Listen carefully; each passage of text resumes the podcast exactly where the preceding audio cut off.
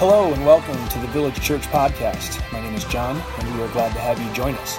We work to deliver our most recent preaching content to you as soon as possible, so let's get into God's Word together. If you have a Bible with you this morning, you can find your way to the New Testament book of 1 Timothy. 1 Timothy chapter 3, the 16th verse. If you do not have a Bible with you, there are some available in the hall blue ones on a table out there. Please take one. You may keep it. You may give it away as a gift to someone this Christmas season. You owe us nothing for it. They are simply there for your use, that you may know the scriptures, the Bible says, that are able to make you wise unto salvation. 1 Timothy chapter 3, verse 16. To those of you that I do not know, my name is John. I'm a pastor here at Village Bible, and it's an honor to worship the Lord with you this morning. It's an honor to sing with you and to open God's Word with you. We have been considering through the month of December Christ's first coming, the Advent season, if you will.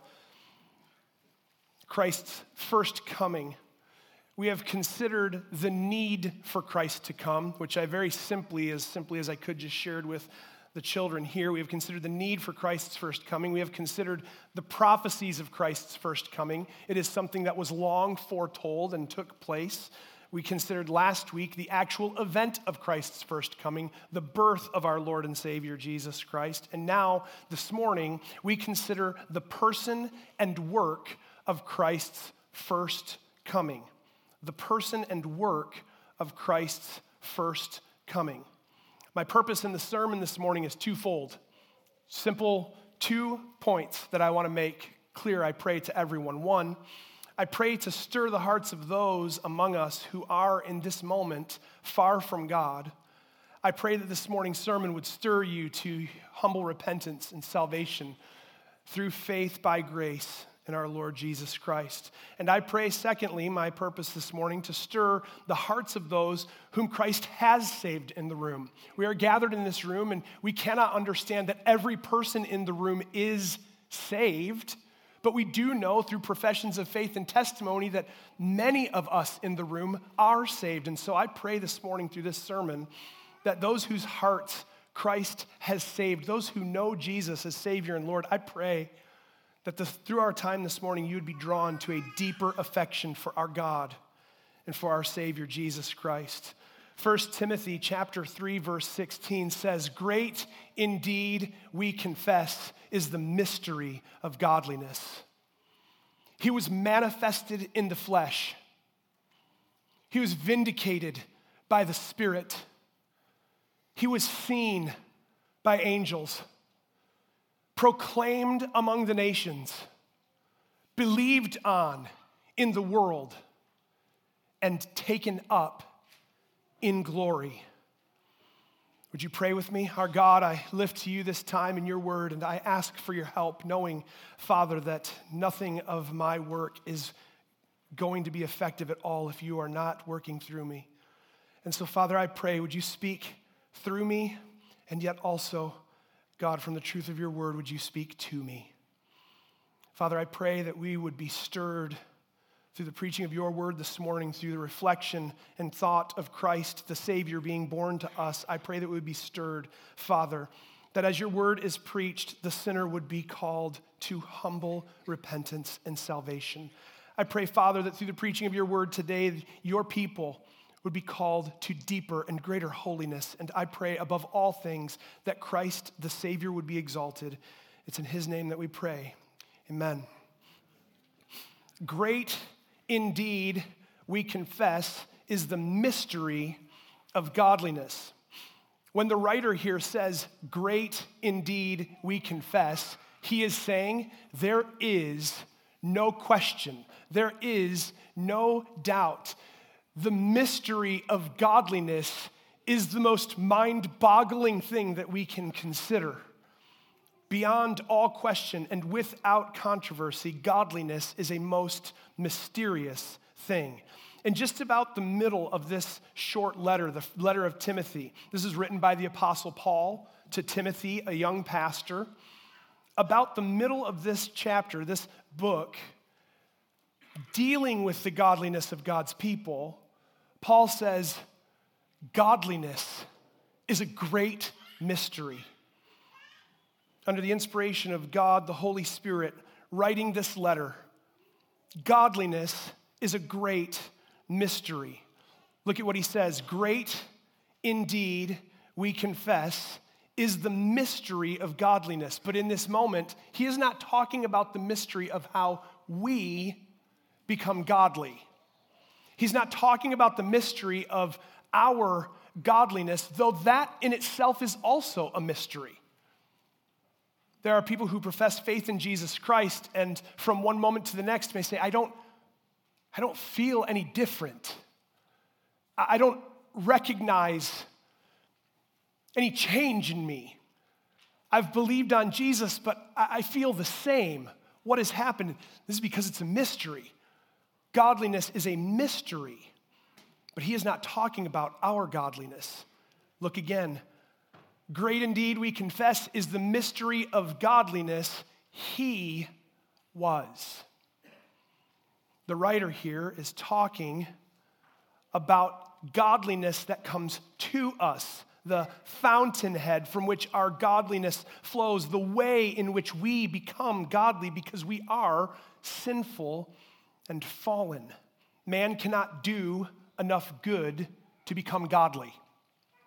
Man, the Bible says, is sinful from birth. We are all affected by sin. This does not mean, in this mixed and varied gathering of people on Christmas Eve 2023, doesn't mean that every person in here is as sinful and bad as you can be.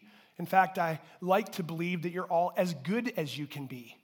But the Bible says that your goodness does not save you or change your position before God because we are affected by sin. You cannot atone for sin on your own. I'm talking with the children this morning. And they know what it means to be told not to do something and to do it and then to get in trouble for it. And as parents, we know something that helps them atone for their sin. What is it? When they come, I just want you to always come to me. If you've done something that you know I will be unhappy with, that will displease me, just come and be honest and tell the truth.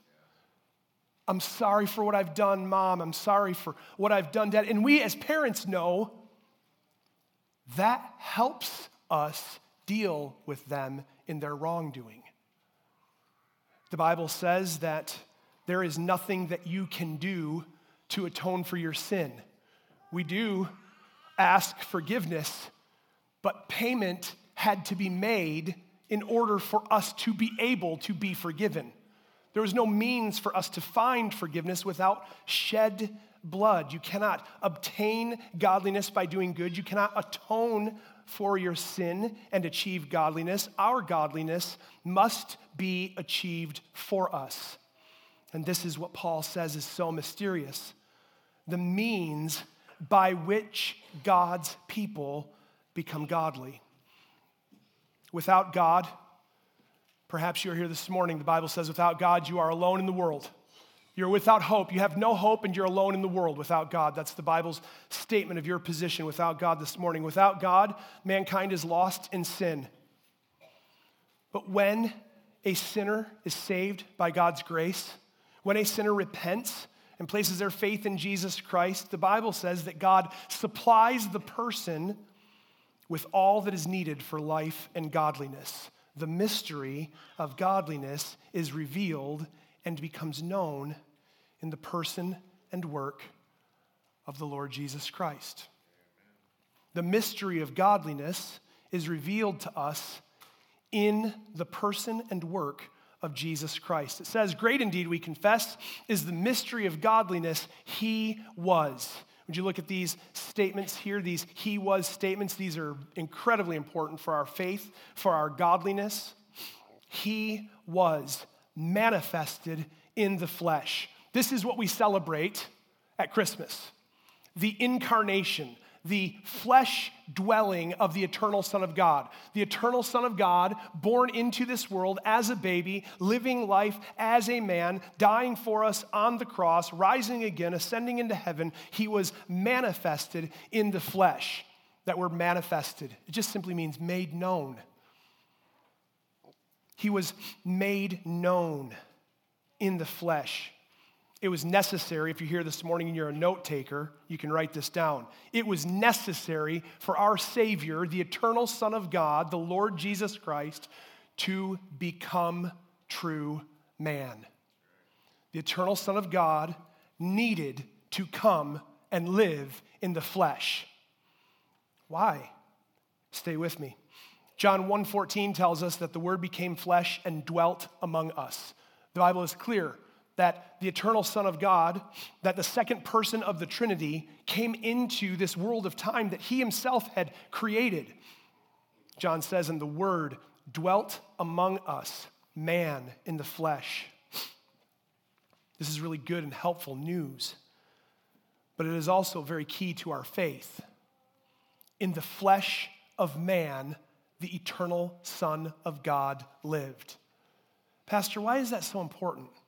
Can you help me understand why it's so important that the eternal Son of God would have dwelled in the flesh? The Bible tells us that in the flesh, the Lord Jesus Christ endured everything that we endure. The Jews of Jesus' time were looking for a king triumphant to arrive on the scene, and they were used to this in their history. They had seen kings coming and triumphing over, be it through war or through takeover, and they were looking for where is this king who will come and establish this kingdom. And they got a little baby laid in a manger because there was no room for them in the inn. The Bible says that Jesus born as a baby. This is why being born as a baby is so important. He grew in every way that we do. He experienced birth as a human. He grew as a child, lived as a teenager, faced the temptation of disobeying his parents, faced the temptation of stealing. You're like, oh, Jesus would never do. No, the Bible says he never did. It's not that he would never do, he never did. But the Bible also says that Jesus was tempted in all ways as we are. He was tempted in all ways as we are, yet he did not sin. And so his birth as a baby is so significant. He grew and lived and experienced every stage that we do. Bible says this causes him to sympathize with our weakness Think about your sin weakness this morning. Think about those areas in your life where you are tempted greatly by sin. You know what they are better than me. I know my own weaknesses. Think about those areas that you are tempted. The Bible says Jesus sympathizes with that. He understands your trial of temptation. Matthew chapter 4 gives us such a good look at the temptation of Jesus Christ. I want you to think about that for a moment the eternal Son of God, condescended to be born as a baby and live as true man, and knows every weakness you face. And yet, unlike us, the Bible says Jesus knew no sin. Jesus committed no sin. Even when on trial, the man in charge of ordering the death of Jesus Christ said, I find no guilt. He lived a sinless life. As true man in the flesh, Jesus endured perfectly without sin and perfectly obeyed God, dying a perfect substitutionary death. He died for us as a substitute that must fall heavy on us. As we grow in age, we understand that in a greater way. So, young minds are not conceiving so much, but older minds will begin thinking about and let the weight of that fall. Our sin deserves death. But Christ died as a substitute for the sin of his people. He was manifested in the flesh for so many reasons that I couldn't go into, but some were really worth it. He was manifested in the flesh to make God known to man. Jesus Christ manifested in the flesh to make God known to man. John 1:18 says, "No one has seen God, but that Jesus has made God known to man." Colossians 1:15 says that Jesus is the image of the invisible God. Hebrews 1:3 says that Jesus is the radiance of the glory of God and is the exact imprint of his nature. Even in our humanity, we understand this in little ways. You may hear it said of a father and son that you know. Well, if you've seen the son, you've seen the father, because there are two peas in a pod. It's said often of young girls, spitting image of their mother. However, Christ is not simply a reflection of God, and this cannot be lost. We may be tempted, and the world has been, to think, oh, he's simply a reflection of God. He simply looks like what God would look like. No, the Bible says that he is the image of the invisible God. The Bible says he is the radiance of God's glory. The Bible says he is the exact imprint of God's nature. Why? Because Jesus Christ himself, born in flesh as true man, also remains true God. This is one of the greatest complexities of our faith to understand. John touched on it so well last week, talking about the birth of Jesus Christ, that the eternal Son of God attached all of his deity, all of his godness to man flesh living as true man and as true God. And this is how Jesus made God known to man by coming and living as true man and true God. He set nothing aside of his deity to become man. He was manifested in the flesh to make God known he was manifested in the flesh to declare God's truth. You understand, we love to celebrate the birth of Jesus Christ, and we love to celebrate the resurrection of Jesus Christ. Churches are full every Christmas Eve and every Easter because we love to celebrate those things. But you understand that everything between the birth and the death and the resurrection is just as important about the life of Jesus Christ and our faith. Jesus came to accomplish something. This is why, even in his death on the cross, what are his last words? It is accomplished, it is finished. I've completed the work that I have come to do. He was manifested in the flesh to declare God's truth. Hebrews chapter 1, verses 1 and 2 says, Long ago, at many times and in many ways, God spoke by the prophets. But in these last days, he has spoken to us by his Son in John chapter 18, Jesus himself, recorded by John, says, For this purpose I have been born, and for this purpose I came into the world to bear witness to the truth. In John 17, verse 17, Jesus says, Father, sanctify them in your truth. Your word is truth. We may often wonder and sometimes confuse what is the purpose of Christ's coming? 1 Timothy 1:15 says he came to save sinners. John 18, Jesus says, I came to declare truth. Indeed, I would say New Year's is coming up and people often set goals or make resolutions. I would encourage every one of you, read the Gospels in the Bible Matthew, Mark, Luke, and John, because the Gospels are a display of all that Christ came to declare. He came to declare and teach truth from God to man and to make known the kingdom of God. In fact, Jesus declaring truth would have to be an entire year long sermon series.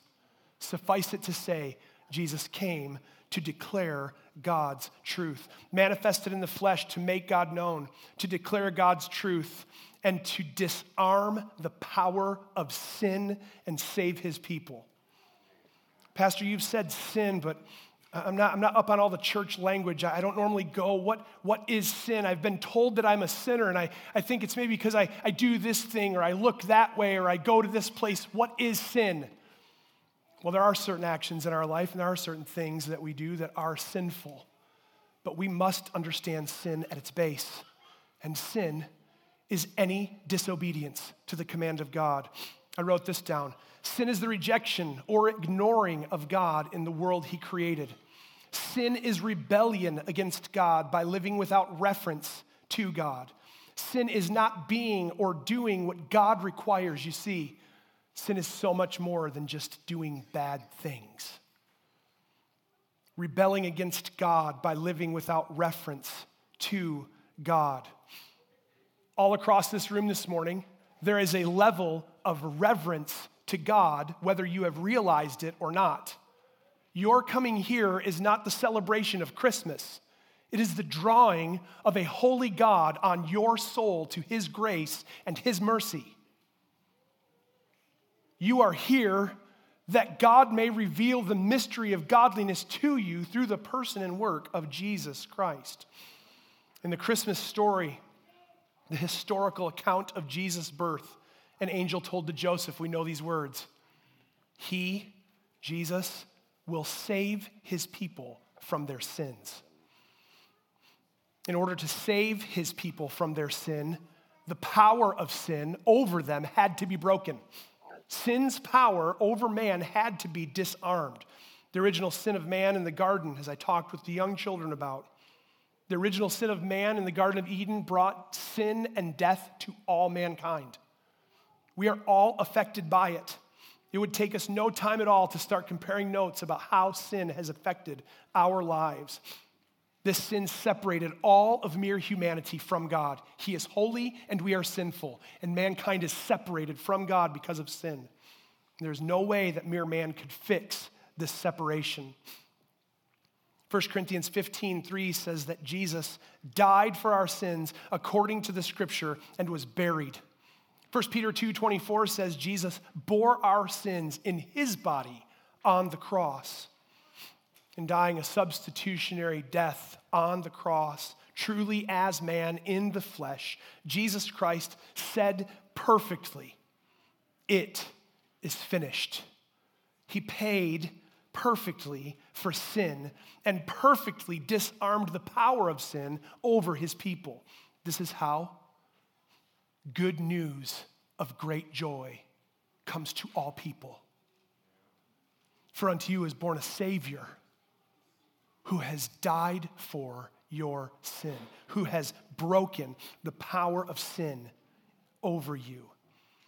Because of his death, God turned his wrath away and looked on Christ. The death of Jesus on the cross turns back the wrath of God against the sin of his people. And instead of judgment, this beautiful and mysterious transaction takes place. Instead of judgment, all those who through faith call on Jesus Christ because of his death, God then justifies them freely forever and counts them righteous. Do you understand? It's not just that you don't get in trouble with God for sin when you repent and trust Christ. It is that God divinely, mysteriously, sovereignly, gloriously, righteously changes your position forever, eternally before Him. Whatever you were wherever you were headed eternally, which the Bible says the wages of sin is death, we're all destined for death and separation. But when the work of God saves a sinner, he changes forever the position of that sinner before a holy God. God justifies the sinner through faith in Jesus Christ and belief in his death upon the cross. Romans 3, verse 26 says that this makes God just because sin was punished in Christ's death. It makes God just and it makes him the justifier of the one who has faith in Jesus Christ. God is just and we are justified because of Christ's atonement. Great indeed, we confess, is the mystery of godliness. How God does this is a mystery, but this is the message of the Bible that through repentance toward God and faith in Jesus Christ, God looks on Jesus and pardons sin. He was manifested in the flesh. First Timothy goes on, he was vindicated in the spirit. In dying on the cross, Jesus bore all the sin of his people.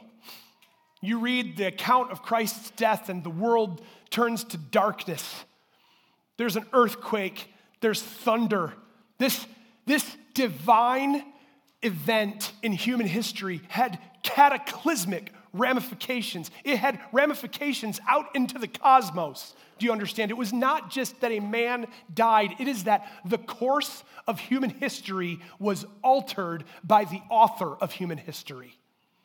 God changing forever how he would interact and intervene with man, sealing his promise to save his people from their sins. In dying on the cross, Jesus bore all the sin of his people. I need this to be understood. Every ounce of your sin. Christian, stop hanging your head over the sin of yesterday. It was paid for by Jesus on the cross. Repent and sin no more. Stop hanging your head over the victory that you can't get over sin tomorrow because it was paid for by the death of Jesus Christ on the cross. Repent and sin no more. Every ounce of our sin. It's not just, oh, God's still working on this sin. He's still saving me from this sin. No, you're still being sanctified and cleansed from sin, but it was all paid for in that glorious transaction on the cross of Jesus Christ. Dying a substitutionary death truly is man. Jesus perfectly atoned for sin. Maybe you've heard in the church world Jesus is fully God and fully man. I, I, like the word truly better than the word fully. He was truly man and truly God, and he atoned perfectly in his death on the cross because our sin demands payment. And as man, he was able to die for men. But the Bible teaches that Jesus is also truly God, in the flesh, all of God and so vindicated by the Spirit. Peter says he bore all of our sin on the cross. And Paul writes to Timothy, he's vindicated in the Spirit because Jesus took all of our sin. Can you imagine the gross ton of sin in this room? I just think about my own life, but then that spreads to all of us. Think about the gross metric tons of sin in this room. And the Bible says he bore it all. Isaiah said God was pleased to crush him. Why? Crush him. Why? Because he took the weight of all of our sin. But he was vindicated by the Spirit.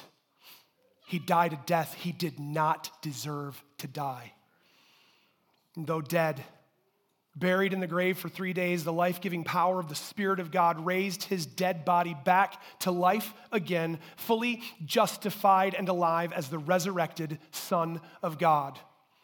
This is so important. You're like, Pastor, this sounds so much like an Easter message. Yes, because the person and work of Jesus Christ is his birth, his life, his death, his burial, his resurrection, and his ascension. We can't get so wrapped up in a baby in a manger. The baby came to accomplish a purpose. The purpose was dying for the sin of the world and to rise again on the third day. All of Christianity hangs on this point. You may be here today and say, I, I believe in Jesus. I, I'm a Christian. I'm a good person. I want to give this warning for you and for anyone you know. Any profession of faith that misses belief in the resurrection of Jesus Christ is a false profession. Any gospel that does not preach Jesus Christ as alive forevermore is a false gospel. Christianity hangs. It lives and dies. Paul says in Corinthians 15 if Jesus isn't raised, we are to be pitied among all people. But in fact, Jesus is risen. It hangs on all of that. It is not just that you believe in Jesus. Are you saved? Someone will ask. Are you saved? Yeah, I believe in Jesus. That's not good enough. Tell me what that belief in Jesus means. What have you believed in Jesus? The Bible says in Romans chapter 10, verse 9, that if you confess with your mouth that Jesus is Lord and believe in your heart that God raised Jesus from the dead, you will be saved. Not just if you say, Jesus is Lord. Do you believe in your heart that three days after dying, the Lord Jesus Christ walked out of a tomb alive forevermore. You must to be saved. You are not a Christian without belief in that truth. Romans 4:25 says that Jesus was raised for our justification and he was raised because he was justified by the Spirit as perfect, sinless, spotless. Acts 2 verse 24 says that God raised him up. I love these words. Ending the piercing pain of death because it could not hold him. I enjoyed the thought of one old pastor on this topic, but I had to put it in my own thoughts because sometimes reading words from the 1700s is confusing. Though suffering a criminal's death, Jesus, rising from the dead by the Spirit, justifies him as innocent of all the charges that condemned him to death. He was vindicated by the Spirit, and he was seen by angels. This is mysterious. Pastor, does this, what does that really mean? He was seen by angels. Well, I can't necessarily fully tell you what it means, but I can tell you that angels were attending to Jesus Christ because though we fail to see him perfectly as God, the angels around the throne have never wondered who Jesus Christ is angels in heaven have always looked upon him as the Lamb seated on the throne, as the all existing, eternal Son of God. The Bible says that when Jesus stepped into this world of time and saved mankind from their sin, the angels longed to look into that. Ministered to, seen by angels, so prominent in the birth account. I thought, wow, this is, this is a Christmassy part of the message. Angels. Angels are all over the birth account. They visit Mary, they visit Joseph, they proclaim his birth to the shepherds. Angels are kind of all over the place. In fact, the Bible says that suddenly with the angel there appeared a multitude of the heavenly host. You know what that means? It means those shepherds have no idea how many angels stepped out of heaven to proclaim and sing glory to God in the highest you know why? Because angels were perfectly watching their God, whom they've been around since they were made, enact his plan over mankind. It's come. Glory to God in the highest. He's doing among man what he said he would do. They are also prominent through the entire work of Christ's life. It's not just the birth, angels are prominent through the entire person and work of Jesus Christ. They minister to Christ in Matthew 4 after his temptation.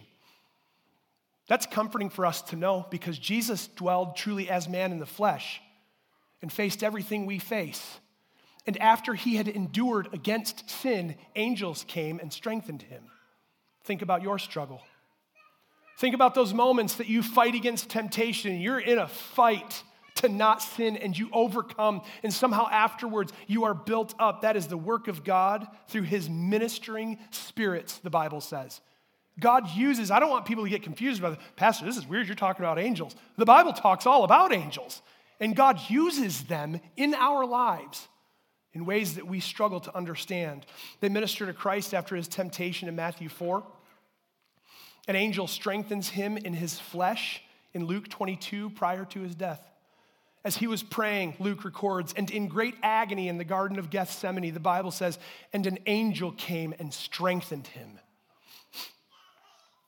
After his death, I'll remind you, it was an angel that rolled away the stone. I was, I was captured by that the other day. This angel, can you imagine? This angel is sent to roll away the stone from a tomb. Why? To clear the way for his God. Come forth, my Lord and my God. Like angels worship God, do you understand? The Bible says in Hebrews chapter 1 verse 6 they worship Jesus. When Jesus ascended into heaven, it was angels who stood by and said, This Jesus whom you see go will come in the same way. Though man imperfectly sees God, angels do not. They see Jesus perfectly as God. They see the Lamb seated on the throne, and they worship him. He was manifested in the flesh, vindicated by the Spirit, seen by angels, proclaimed among the nations.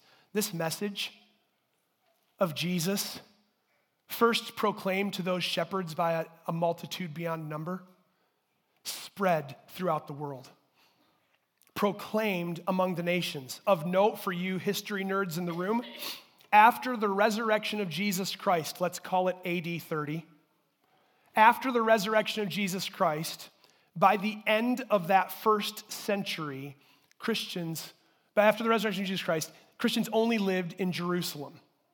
By the end of that first century, 70 years later, Christians were as far apart as from Rome to Syria. By the end of the second century, there were Christians in Spain and London. And stretching further toward China and India, Christ was spreading his kingdom with his message throughout the world to right now, here, today. Do you understand? In God's economy, the message proclaimed to the shepherds at that birth is why we're here right now. And every local gathering of Christians that calls themselves believers and followers of the Lord Jesus Christ, that profess faith in Him, find themselves there because Jesus has been proclaimed among the nations. That proclamation started at His birth, and that proclamation will end with His return. He was believed on in the world. And just as the message was proclaimed in the nations, Christ was believed on in the world. And this is fantastic for us to think about. Right now, throughout the world, there are countless gatherings like this with a man heralding truth from God's word that people may believe and be encouraged in their belief. And right now, in this very hour, our God and Father is saving souls as they believe on Jesus Christ. It's been happening since he was taken up in glory, and it's going to happen until he returns, perhaps even in this room. Believed on in the world and taken up in glory. We're going to deal more with this glory next week because we're going to finish our Advent series next week by looking at the second coming of Christ. He was taken up in glory and he's going to come. The angels said in Acts 1 in the same way you saw him go. Hebrews 10:13 says that after Jesus completed his work in the flesh, his life, his death, his burial, his resurrection, he sat down at the right hand of God because he had been taken up glorified.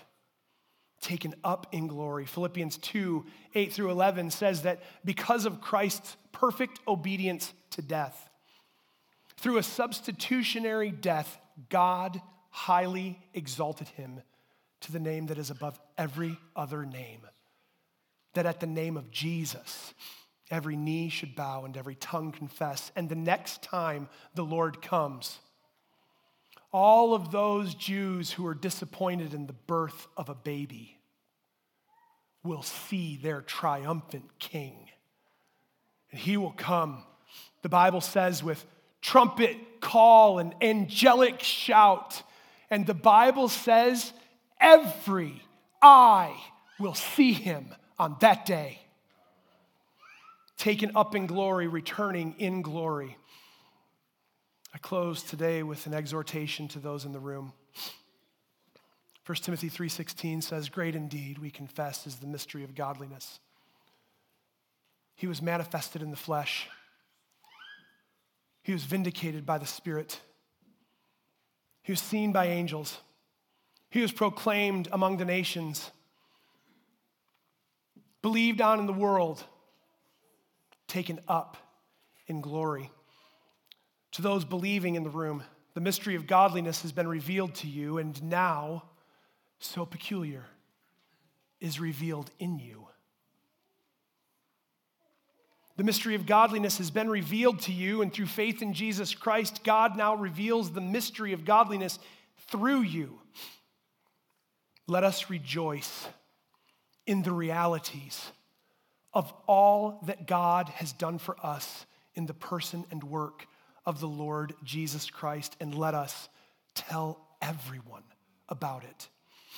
Great indeed, we confess, is the mystery of godliness, but not so mysterious as to be out of reach.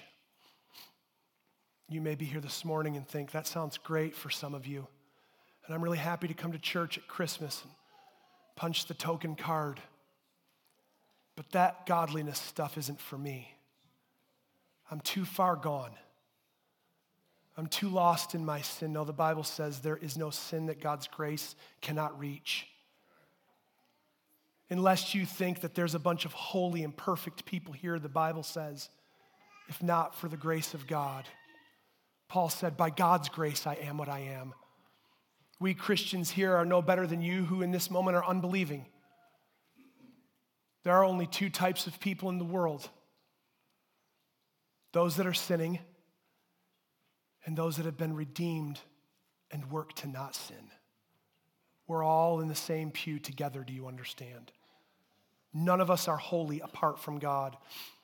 Perhaps you are here, and as I share these truths, everything within you is bursting with, yes, finally, someone is speaking to the problems I experience in my life that I can find no solution for. You say that godliness is mysterious, but it's not out of reach. I've been searching, and in so many dead end, wrong way decisions, I've been coming up empty. But now I hear you talk of Christ and all he's done, and I say, Yes, I believe that. How does this godliness come to me? If God would save me, what must I do? The Bible says, confess with your mouth, say words to people that Jesus is Lord. The Bible says, believe in your heart that God raised Jesus from the dead and you will be saved. I don't, I don't know. I, I've called on so many people. I've, I've done so many things to try and fix my problems. I've had so many people turn their backs on me. Pastor, how can you tell me that God won't just be like all the rest? Because God said that a boy would be born of a virgin, and he would be called Emmanuel, and he would save his people from their sins. And after 2,000 some odd years, that message is still being proclaimed throughout the world. People are still believing on the character of that message. The Lord Jesus Christ, the eternal Son of God, He died for you. Jesus Christ came to save sinners. If you'd like to talk more about this, I would love to talk with you. I'll be up front here afterwards. John will be in the room. Other folks with green lanyards, please don't rush to your family Christmas because you've got to eat without settling business with God. The greatest warning of Scripture says today, if you hear his voice, do not harden your heart. May those whose hearts that are far from God call on his name, Lord, forgive me, a sinner. Father, we come to you today praising you for the gift of Jesus Christ, a baby, the Lord eternal, manifested in the flesh, taking on himself the wages of our sin, bearing in his body our sin on the cross, and dying, but vindicated by the Spirit, declared righteous and innocent and alive forevermore. Seen by angels proclaimed among the nations, believed on in the world, taken up in glory. And we pray, oh God, come, Lord Jesus, one day returning. Father, I pray, encourage your people this day that we would walk with a greater affection and love for you because of all that you have done for us in the person and work of Jesus Christ. And Father, for those in the room who perhaps are far from you or perhaps are being drawn near, oh God, would you save them? Would you give them the same great confidence that they can have through faith in Jesus Christ that you save sinners? Father, I pray that we would glorify your name here this day. Be glorified in Jesus' name. Amen. Thank you for joining us this week. If you have any questions about anything you just heard or if we can pray for you, please contact us at info at thevillagemi.com. Until next time, stay in God's Word.